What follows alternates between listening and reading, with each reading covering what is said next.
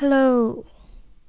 Hope you all are doing well um, and that everything is going good if you started school.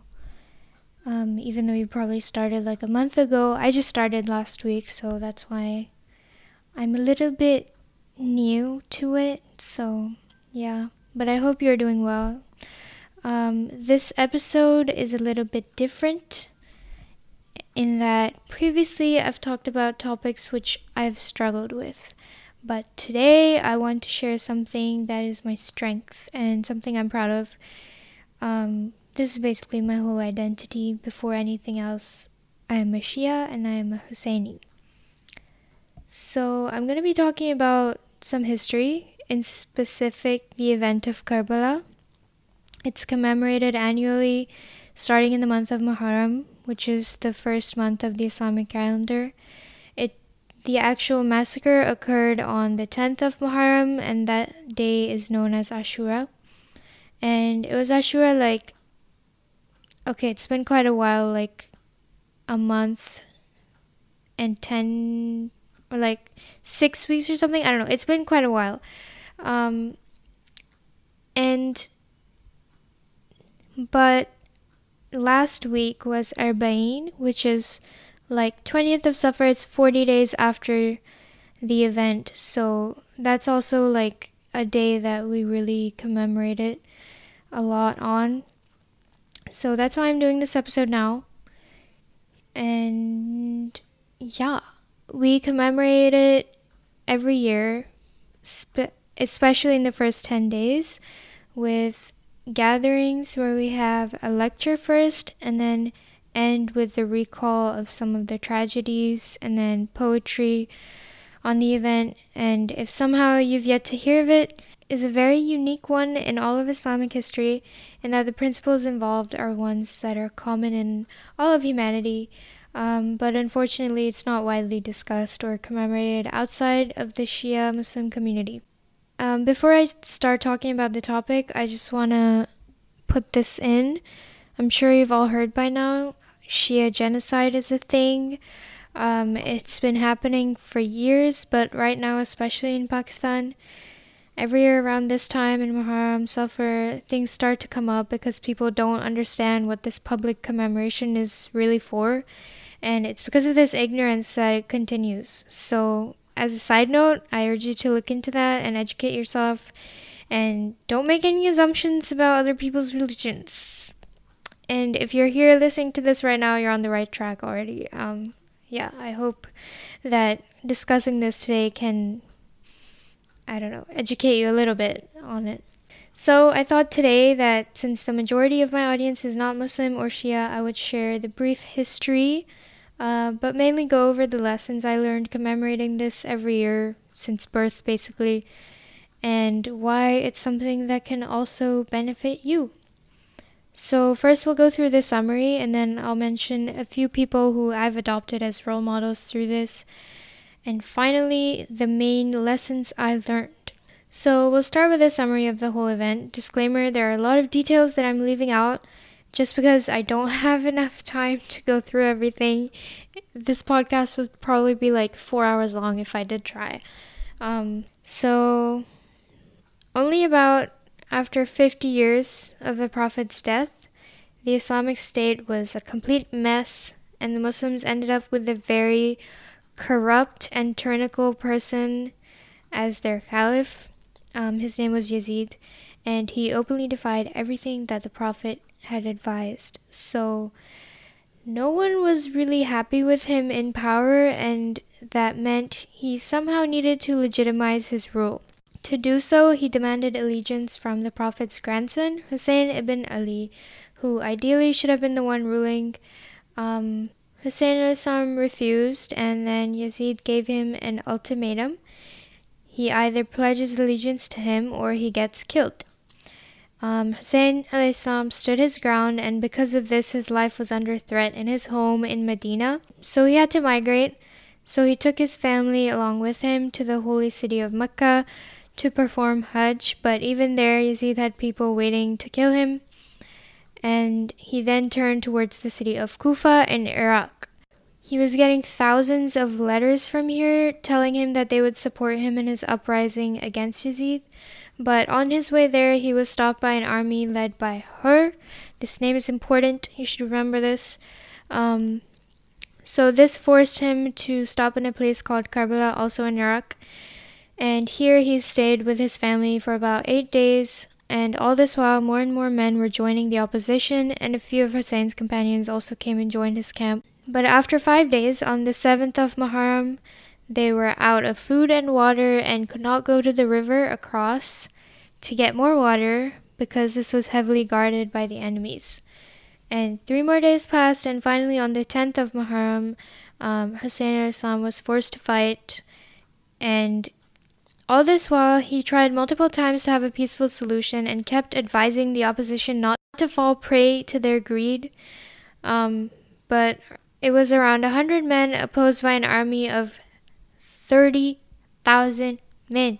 Just to kill one person, Yazid sent 30,000. Imagine how big of a threat you have to be for that to happen. And Yazid wasn't there himself. He just bribed a bunch of people to go do the work for him, and he sent reporters to record the whole thing, which is why we have these authentic details today.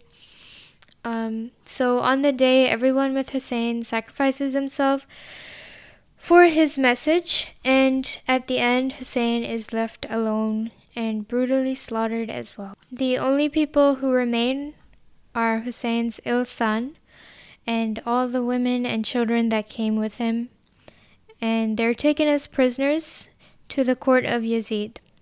Here, Zainab, the sister of Hussein, and Hussein's son Ali speak out against his tyrannical rule in an inspiring sermon and at all opportunities they had.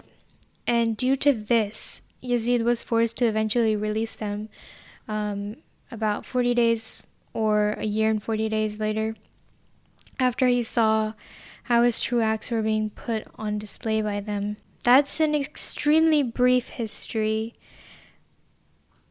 I have not done justice to the tragedy that it is, but I'll leave links in the description if you want to learn more about that. Um, now that we're done with that, I want to focus on a few of the people involved who I have learned from and who I see as role models. Firstly, let's talk about Hur salam. Despite the fact that he was the one to have stopped Hussein from going to Kufa to his supporters on the day, he ended up fighting by his side and was the first one to sacrifice himself. He realized what was about to happen and knew it was wrong, so he made the right choice and joined Hussein. The next person I want to talk about is Hussein's brother Abbas. He was known as a very brave person, and on Ashura he managed to reach the lake to get some water for the children in their camp. And even though he was at the river, he never drank the water himself because he knew that back at the camp everyone was thirsty. But unfortunately, he did not make it back to the camp. The next person is the nephew of Hussein al-Islam. His name was Abdullah and he was about 10 years old. But despite his young age, when Hussein al-Islam was alone and being attacked from all directions, he ran to defend him and he was killed in the process. And lastly, I want to talk about Zainab Salamullah alayha. She was the sister of Hussein. And after Ashura, she was the one who was strong for everyone else. She comforted everyone with her, even with all the tragedies she'd faced herself. Her own two sons were killed as well, but she never stopped to think of herself. She kept going for everyone else and for the movement that Hussein had started she carried on that message forward. And honestly she is the sole reason why we know about this event today and why we're still able to commemorate it. And despite the oppression against women at the time because this was like more than a thousand years ago um, she did all that. Also i happen to be named after her so i really like look up to her and kind of get my strength from her when i need it. Yeah those were all my role models Finally, let's talk about the main lessons I learned from the whole event. Number one, never give up. They went into a battle knowing that it was certain death, but that didn't stop them because it doesn't matter how big or small your efforts are, what really matters is that you do everything you can for the right reasons, obviously. Number two, as long as you do the right thing, you win. Eventually, you will succeed because right always trumps wrong. On that day, anyone looking at it would have said how big of a loss it was for Hussein and his family, but the fact that we are here today talking about how this one man gave everything he had to serve his purpose means he succeeded. So even if you think that you didn't change anything, you shouldn't feel like you lost something. You don't know what impact your small act could have had in the future. If anything, you'll inspire others to stand up and do the right thing as well. So, have some faith in yourself. Number three, it's never too late to change. We learned from Hur that you always have the chance to do the right thing. And even if it's at the last moment, it's worth it. A good example of where this applies, I think, is peer pressure. Sometimes you may feel like you're pressured to do something you aren't comfortable with, um, so you just go along with it, but you shouldn't feel like it's ever too late to say no. Number four, you aren't too young or too old. Like that young boy who gave his life, we shouldn't think that anything is too big for us to accomplish. Don't let the fear of not gaining instant success stop you from trying. And number five, your morals need to be strong for everything. Don't let petty things distract you from your big goal. Apply these lessons to everything, no matter how small. Be prepared from now. Don't wait for a big moment. Um, we need to constantly be doing the right thing, constantly speaking out against injustice. Because if you can't do it for the small things, how would you expect yourself to do it for the big ones? The people who were at the opposition, they were all of the same religion. They were all Muslims. They had the same knowledge.